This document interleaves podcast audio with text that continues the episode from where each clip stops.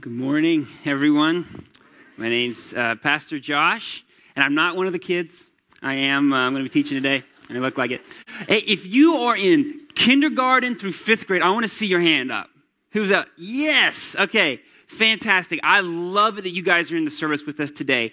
We are going to look at Acts chapter 9, at the story of this guy named Saul. Now, in our pre- previous weeks here, we have talked about um, the what of never the same. Someone being changed, doing this, then doing this, or having this perspective, then going to this perspective.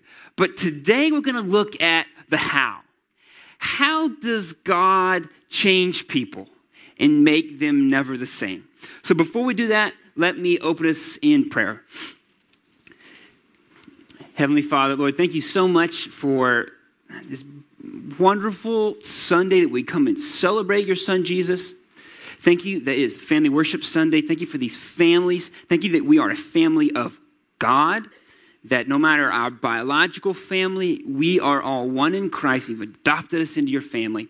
Thank you so much. Lord, give us um, just a new perspective and a fresh look at uh, the conversion of Saul today in Acts 9.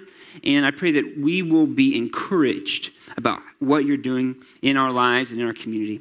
We love you so much, Jesus. We pray this in your name. Amen. All right, so today we're looking at the conversion or the um, entering into the faith of Saul. Now, kids, if you might have gotten one of these, you can follow along. This is the Family Worship Sunday Guide. That's for you, ages kindergarten uh, to fifth grade. Well, let me tell you a little quick, a little bit about Saul. This guy named Saul will soon be called Paul, but now he's still Saul. This guy is the least likely person in all of the nation of Israel to become a follower of Jesus. He's highly educated. He's an elite of the religious society. If he was at your school or at your elementary school, he'd be the best basketball player and the biggest bully. He was the least likely person that you would say, I like that guy. Or that you would say, I'd want that guy to come to my Bible study. Because you know what he did? He was commissioned by the religious leaders to arrest anyone following after the way. The way is what they called Christians before they called them Christians.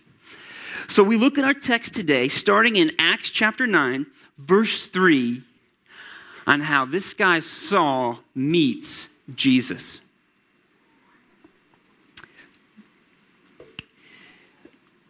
Now, as he went on his way, he approached Damascus, and suddenly a light from heaven flashed around him.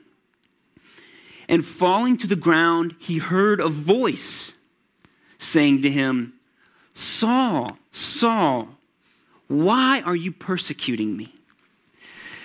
And he said, Who are you, Lord? And he said, I am Jesus, whom you are persecuting.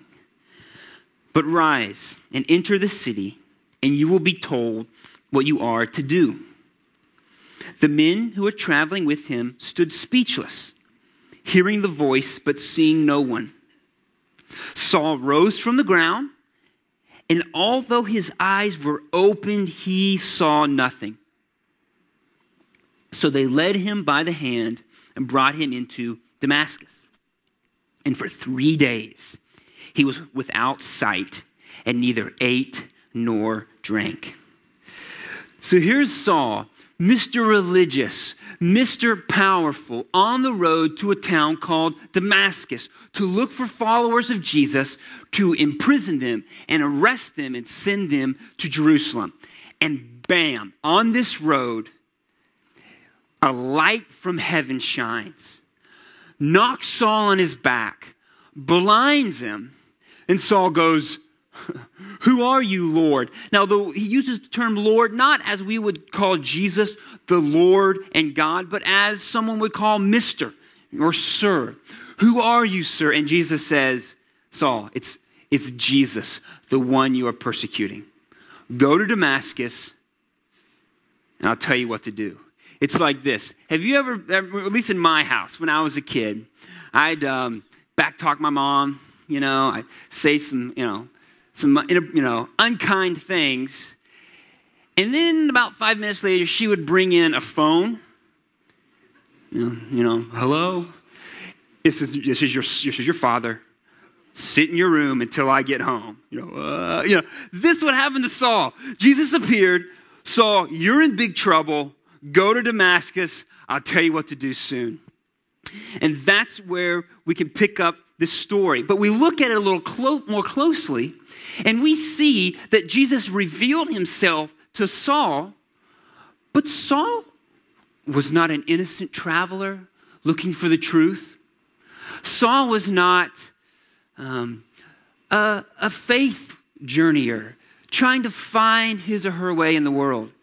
No, Saul was going against what Jesus would have him. Saul was going the opposite direction than the direction of what is good and true. And the Bible teaches us that that's us. No one is an innocent traveler searching for the truth.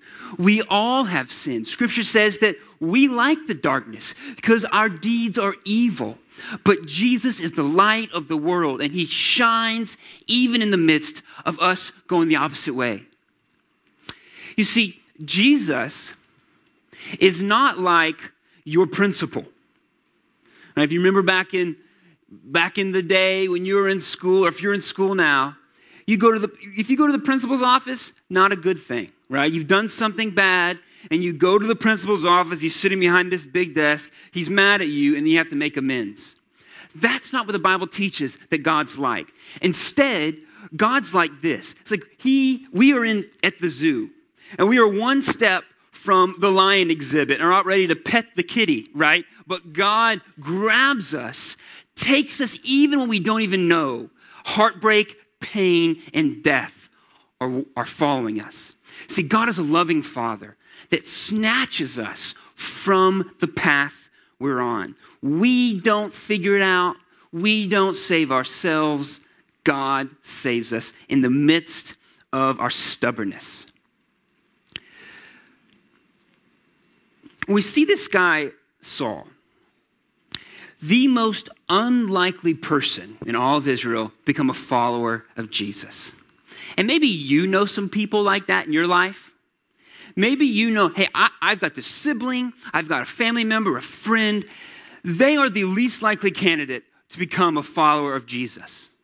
Right? They're too stubborn, too old, too this, too that, too faithful to another faith that doesn't worship Jesus.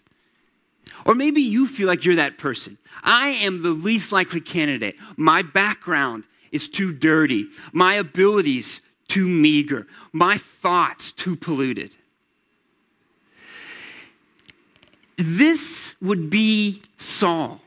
You see, Saul is the most unlikely candidate to become a Christian. There are so many hurdles in his life to faith and trust in Jesus. And there may be so many hurdles in your life to faith and trust in Jesus. But know that if, if, if what's true, that Jesus said that he defeated death and sin on our behalf, and he rose again on the third day, no hurdle is too high for the saving love of God. I remember when I grew up, um, I grew up in Atlanta, Georgia, and in the spring, we'd always see turtles that would come out of, you know, their huts or whatever, wherever they live in the, in the winter. They would start to come out of the ground, whatever. Okay, um, they would appear. Um, and I remember they would walk in my neighborhood, and they would all get stuck at the curb. You know, there's a little like curb you know, and they're, they're stretching their little turtlenecks and their little turtle arms, trying to get that big shell over the curb, but it's impossible. And sometimes you would come along the street and this turtle shriveled up and died because he couldn't get over the curb. But me, as a five, you know, five-year-old, ten-year-old boy, I could just pick up the turtle, and put him on the yard, and there he goes. We are the turtle. From our perspective, this hurdle is so big, so insurmountable. But we don't have the perspective of God. He looks at the stubbornness, the pride, the age of anyone, and it's but a bending down and a picking up to save that soul. So if you are a follower of Jesus and you have someone on your Live New 1024 card that you're praying for, it just seems so improbable. Look up to God, not from your own perspective, because nothing is too difficult from the saving love of God.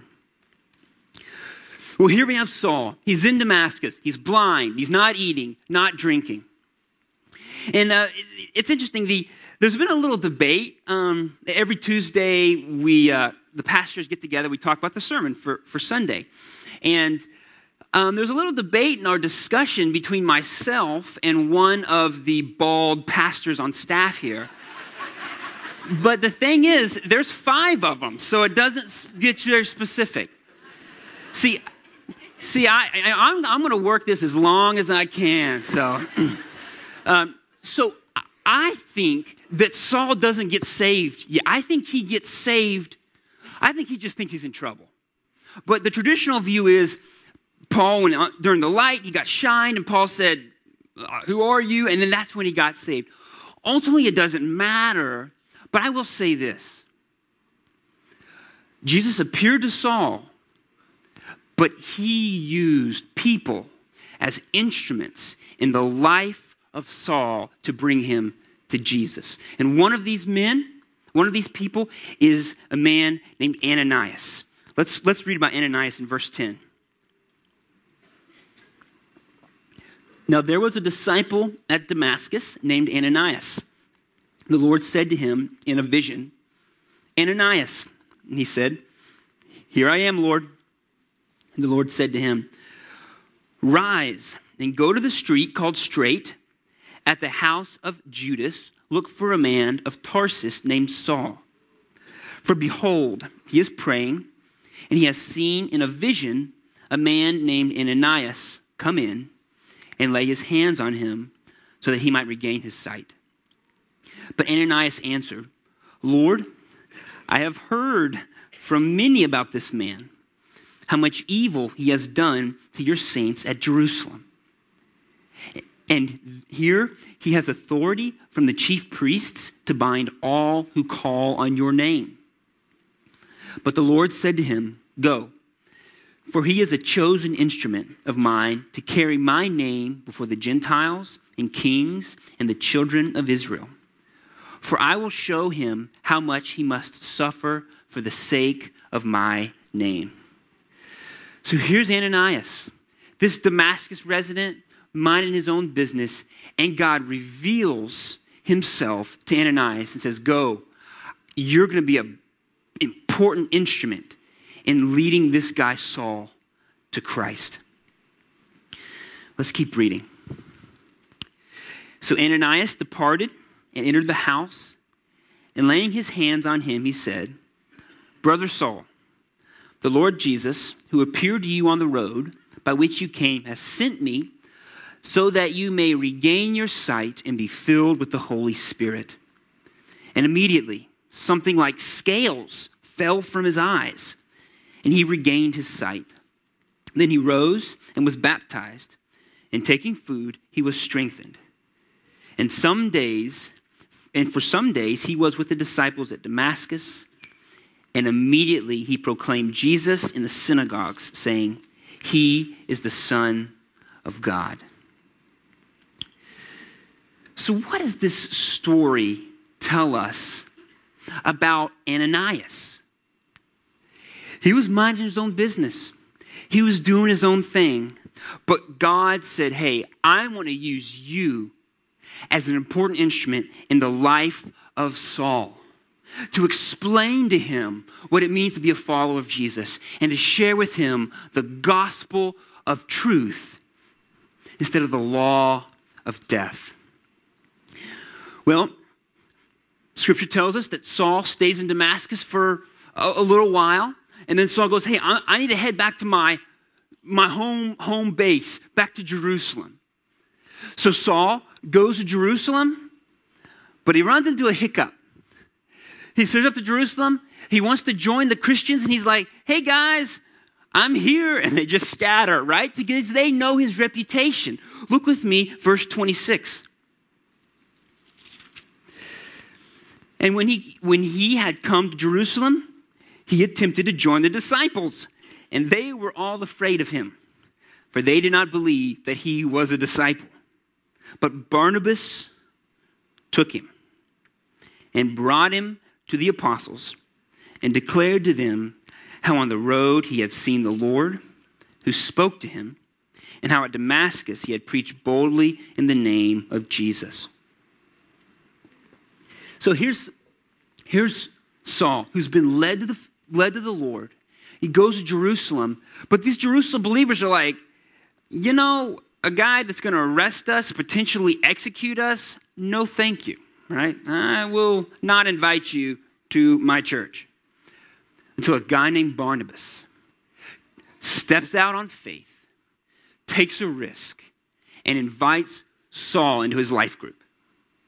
Barnabas says, Hey, this might be costly to me, this might be a trick, but come on, come into my life group. We're going to pray together. We're going to study the Bible together. We're going to learn what it means to be a follower of Jesus. And Barnabas disciples Saul for scripture tells us two and a half years. He's, Saul is in Barnabas' life group, and Barnabas takes Saul under his wings. And this relationship lasts, scripture tells us, for 15 years. They become deep, dear friends and serve the Lord for 15 years. See, God used Ananias to lead Paul to the Lord. And when, when Paul, or excuse me, when Saul left, Saul was discipled by Barnabas for two and a half years. And That's, that's how people become disciples of Jesus. And you might look at this story and think, okay, this is a cool story, yes, but I have not been struck blind by a light from Jesus recently.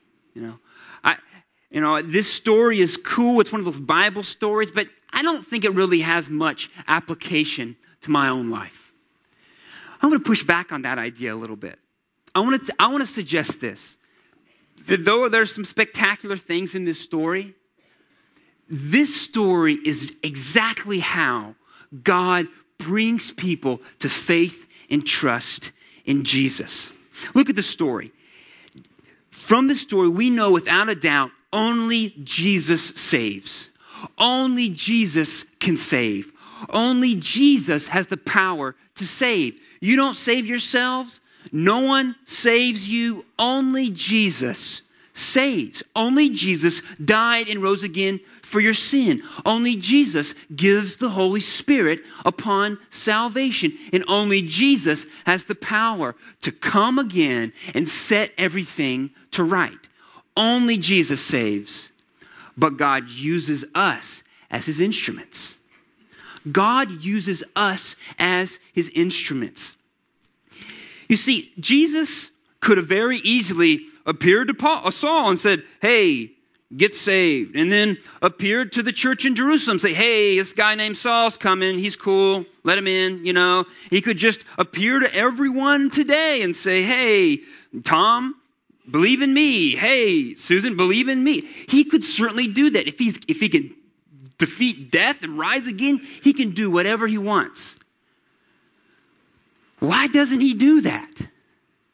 Why doesn't he just pop the light on and people see? For two reasons. God is shown more spectacular when he, uses us as his instruments. And when he uses us as his instruments, it brings us a type of joy that we don't even believe. It's like this the Bible teaches that God the Father has written this beautiful symphony of salvation. That this beautiful symphony has been written for people to come to know Jesus from all parts of the world, from, from first graders to fifth graders, high schoolers, college students, young adults, older adults, older, older adults, right? Everybody, he has written this beautiful symphony. And he has commissioned his son, Jesus, to conduct that symphony in our world. And he's given us the joy and the opportunity to play our instrument in that symphony. See, Mike, uh, let me use this. This is a some form of a sax. Okay, I couldn't get this thing to blow last time, but I'm gonna try it. Let me see. Yeah, okay. Okay, yeah, that's enough. So, Scripture tells us, Scripture tells us that every one of us has been given unique gifts and abilities that we are to play a part in this symphony of salvation led by Jesus Christ. Every one of us has given an instrument to play. Question Anyone here from kindergarten to, let's say, eighth grade? Raise your hand if you've ever had either a musical or a dance recital that your parents came to. Okay, okay, so no. Why do you think your parents went to your recital? Was it to see art at its finest, right? Was it because the you, know, you playing that violin is so beautiful that we you couldn't no. They go to see your recital for two reasons. They're proud of you and they get joy when you get joy. See, you could be the worst violin player ever. I don't think they make cuts in the recital, right? So you you you know you go through and you play the violin at the end, right? It doesn't matter how well you do. Your parents are like, "That was my girl. That was my girl." People's ears may be bleeding, right? You could just say, "That's my girl." That's my daughter. And when you get joy, you get dressed up and play, they get joy from your joy. It's the same with God our Father. You see, he wants you to use your gifts and abilities in his symphony of salvation because he's proud of you. He's proud of how you're made. He's proud of your gifts. He's happy with you. He saved you. If he wasn't proud of you, he would not have saved you. But if you're saved, he's proud of you and he wants to see you be used at the best of your ability. And he's interested in your joy. If, if you've never led someone to the Lord, you don't know the type of joy that comes in use, being used by God in that way, his instrument of salvation. God wants joy for your life. Happiness is different. Happiness is circumstantial, but joy is in the midst of even the worst circumstances, and He wants that for your life. See, only Jesus can save, but God uses us as his instruments. And once we get that, that only Jesus saves and God uses us as his instruments, it changes the way we look at our lives, changes the way we look at where we're at in life, and it changes the way we look at sharing our faith with others. Primarily in three ways. We'll talk about three ways. First, it keeps us from discouragement. It turns sharing Jesus from an event to a lifestyle, and it clarifies the purpose of suffering. Did you know that you can't mess up a gospel conversation? Did you know you can't mess up a gospel conversation? You can mess up a sales pitch, but you can't ruin a gospel conversation. If only Jesus saves and you're his instrument, you can't mess it up because he, could, he can do it however he wants. A gospel conversation is a, is a success, not when someone makes a decision for Jesus. A gospel conversation is a, is a success when you have one. God's just looking for obedience. He's just looking for obedience for you, from you. So, understanding that only Jesus can save, but God uses us as his instruments, keeps us from discouragement. You can't mess it up. Determining someone's eternal destination is above your pay grade. So be encouraged. Second, it turns sharing Christ from an event to a lifestyle. We look at, look at Ananias, look at Barnabas. They each played different roles in that symphony, in that performance. If every part of a symphony was a violin, I mean, it probably could be a really good violin show, but it doesn't have the texture. It doesn't have the appeal and the bravado and the emotional impetus that a whole symphony has. And remember, we are not the Cleveland Symphony. The Church of Jesus Christ is not the Cleveland Symphony. We are Mrs. Ross's fifth grade class, right? We are not awesome. We are not, you know, the maestros, but God delights in us and He delights in your joy. So, what does that mean? What has God given you? What situation are you at? What job are you at? What place in life are you? Well, that's the instrument God's given for you to make much of Jesus and to point people to Him. And we re- when we understand that, we recognize even the way you keep up your lawn can be a witness to Jesus. I mean, you, yes, somebody's in there like got the rusted out truck next door, it can be moved away, right? How you how you spend, of course, how you spend your money, how you use your bodies, but how you do your homework how you treat that teacher who doesn't like you, that can be a way to point people to Jesus.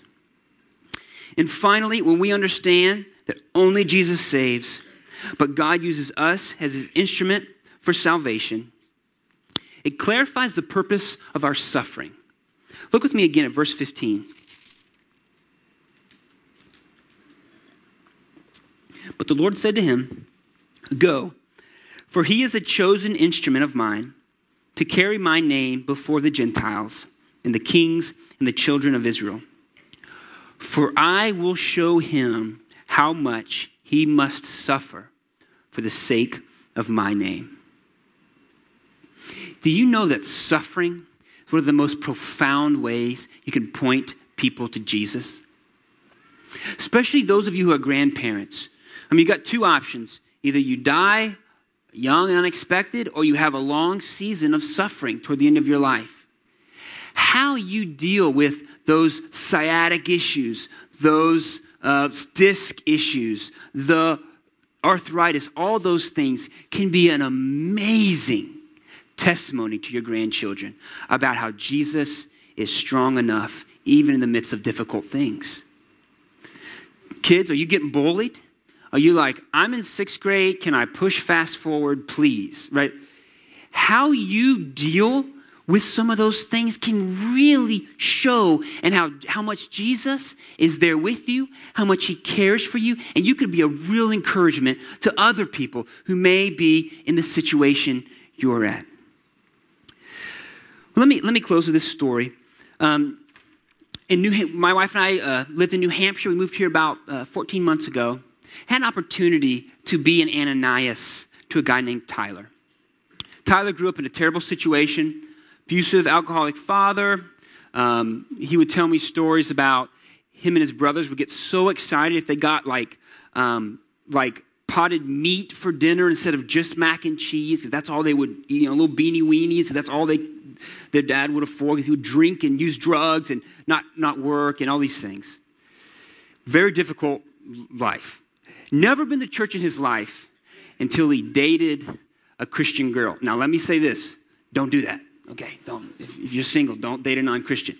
But they did, okay, and she led him to the Lord. She led him to the Lord. Well, she introduced him to the body of believers. She broke up with, so, he, you know, they moved from sitting together, and then the following Sunday they were sitting apart. You know, they broke up, but he still kept coming to church. And I had an opportunity to be an Ananias for him. For six months, I explained to him what faith and trust in Jesus is like. He received Christ. And he would do these, what, the joy of that is unspeakable. He would do these, we would meet together. He would say these things. He goes, You know, I used to, you know, go drinking with my friends on the weekends. He was, you know, he was like 18, drinking with my friends on the weekends, and I'd meet a, you know, a girl, and we'd do things we shouldn't, and it was great. And but man, since I've like, you know, me and Jesus have been eh, doing things and you know we've been we I've been following him like when I do that I feel really bad about it afterwards What, what's the deal I'm like, well, Tyler, that's called the Holy Spirit. You know, the Holy Spirit comes and convicts us of sin and points us to a better way. And that process for six months was beautiful, one of the highlights of my life during that two year season in New Hampshire. But I moved. I'm, my wife and I are here in Cleveland. But a Barnabas came and invited Tyler into his life group. And an older man, about 20 years older, took him under his wing and he is training Tyler what it means to be a follower of Jesus. Tyler's like working, he's, you know, he's getting through school. It's a beautiful, beautiful thing. I played my part and I left, and then someone else is playing theirs. So, my question for you is this What's your part? What's your part to play? Where has God, what has God given you? Where has God placed you? Who can you be an Ananias to? Someone who maybe just came to faith, maybe is, doesn't know anything about Christ. Who can you be that Ananias to? Like, well, Josh, I haven't got a vision from heaven to witness to my neighbor. We have scripture. And Jesus says to a group of Israelites, they were saying, Hey, Jesus, show us a sign. He goes, Listen, you've got the Bible. That's even better. Who can you be an Ananias to? Who, who can you be a Barnabas to? Who can you bring along and meet with on occasion? You older men, where's the younger man you can bring along and point out obstacles in the future? Look out for this, watch out for that. What's your part? Couple suggestions this next week. Invite someone to Easter. People just seem to be open to Easter. I invited someone on my list to Easter just yesterday. Who can you invite to Easter? We even have these cards. Um, the cards that should be in your bulletin about the invite card. Here's one. Shows our, t- your, our times and, and, and our services. If you're not in a life group, you need to be in a life group. If your life group is too big to invite a Saul into, your life group needs to multiply. Your, if you don't have room to invite a Saul into your life group, your life group needs to multiply. Have you been baptized? When, G, when, when Paul, Saul understood what happened, he got baptized. The Bible tells us that if you are faith, have faith and trust in Jesus, you need to be baptized. Baptized soon. Have you been baptized? You need to. And how's your Live New 1024 going? I want this message to be an encouragement to you. Are you playing your part? You are? Well, well done. God is pleased with you no matter what, how no matter how your Live New 1024 is going. He's pleased with you already, but he just wants you to have more joy. And I like that about him. Well, if you have never put your faith and trust in Jesus, if you have never received Jesus as your Lord and Savior, you need to do that today. You just simply say, Jesus, I need you, help me. Take my sins. I don't I can't do this anymore. You say that in your heart, you're saved. And then we want to cook, connect you with an Ananias and a Barnabas to lead you in your new life. Well, let me pray. Heavenly Father, Lord, you are so good. You are so wonderful. Father, you are interested in our joy. You want us to have joy. You want us to have the joy of pointing people to your Son, Jesus. Thank you that you have chosen to uh, allow us to be instruments in your symphony. Lord, thank you for these kids in here. Lord, bless them. Lord, keep them. May your face shine upon them and be gracious to them. Lord, give them encouragement and strength. Lord, give them a great love for you.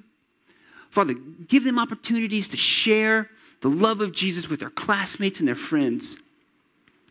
Lord, we thank you for your resurrection, that this Sunday and every Sunday we get to worship you and celebrate that. Lord, I pray for next Sunday where a lot of people will show up. Lord, you, may you bring people to you, yourself. May the light shine in their heart and they receive you. Lord, we love you. Thank you for your son. Lord, I pray that we have more joy this week through obedience and, share, and playing our part in your symphony. Lord, we love you. Thank you that you're already pleased with us, that you love us so much. We want to love you back. And we pray this in your son Jesus' name. Amen.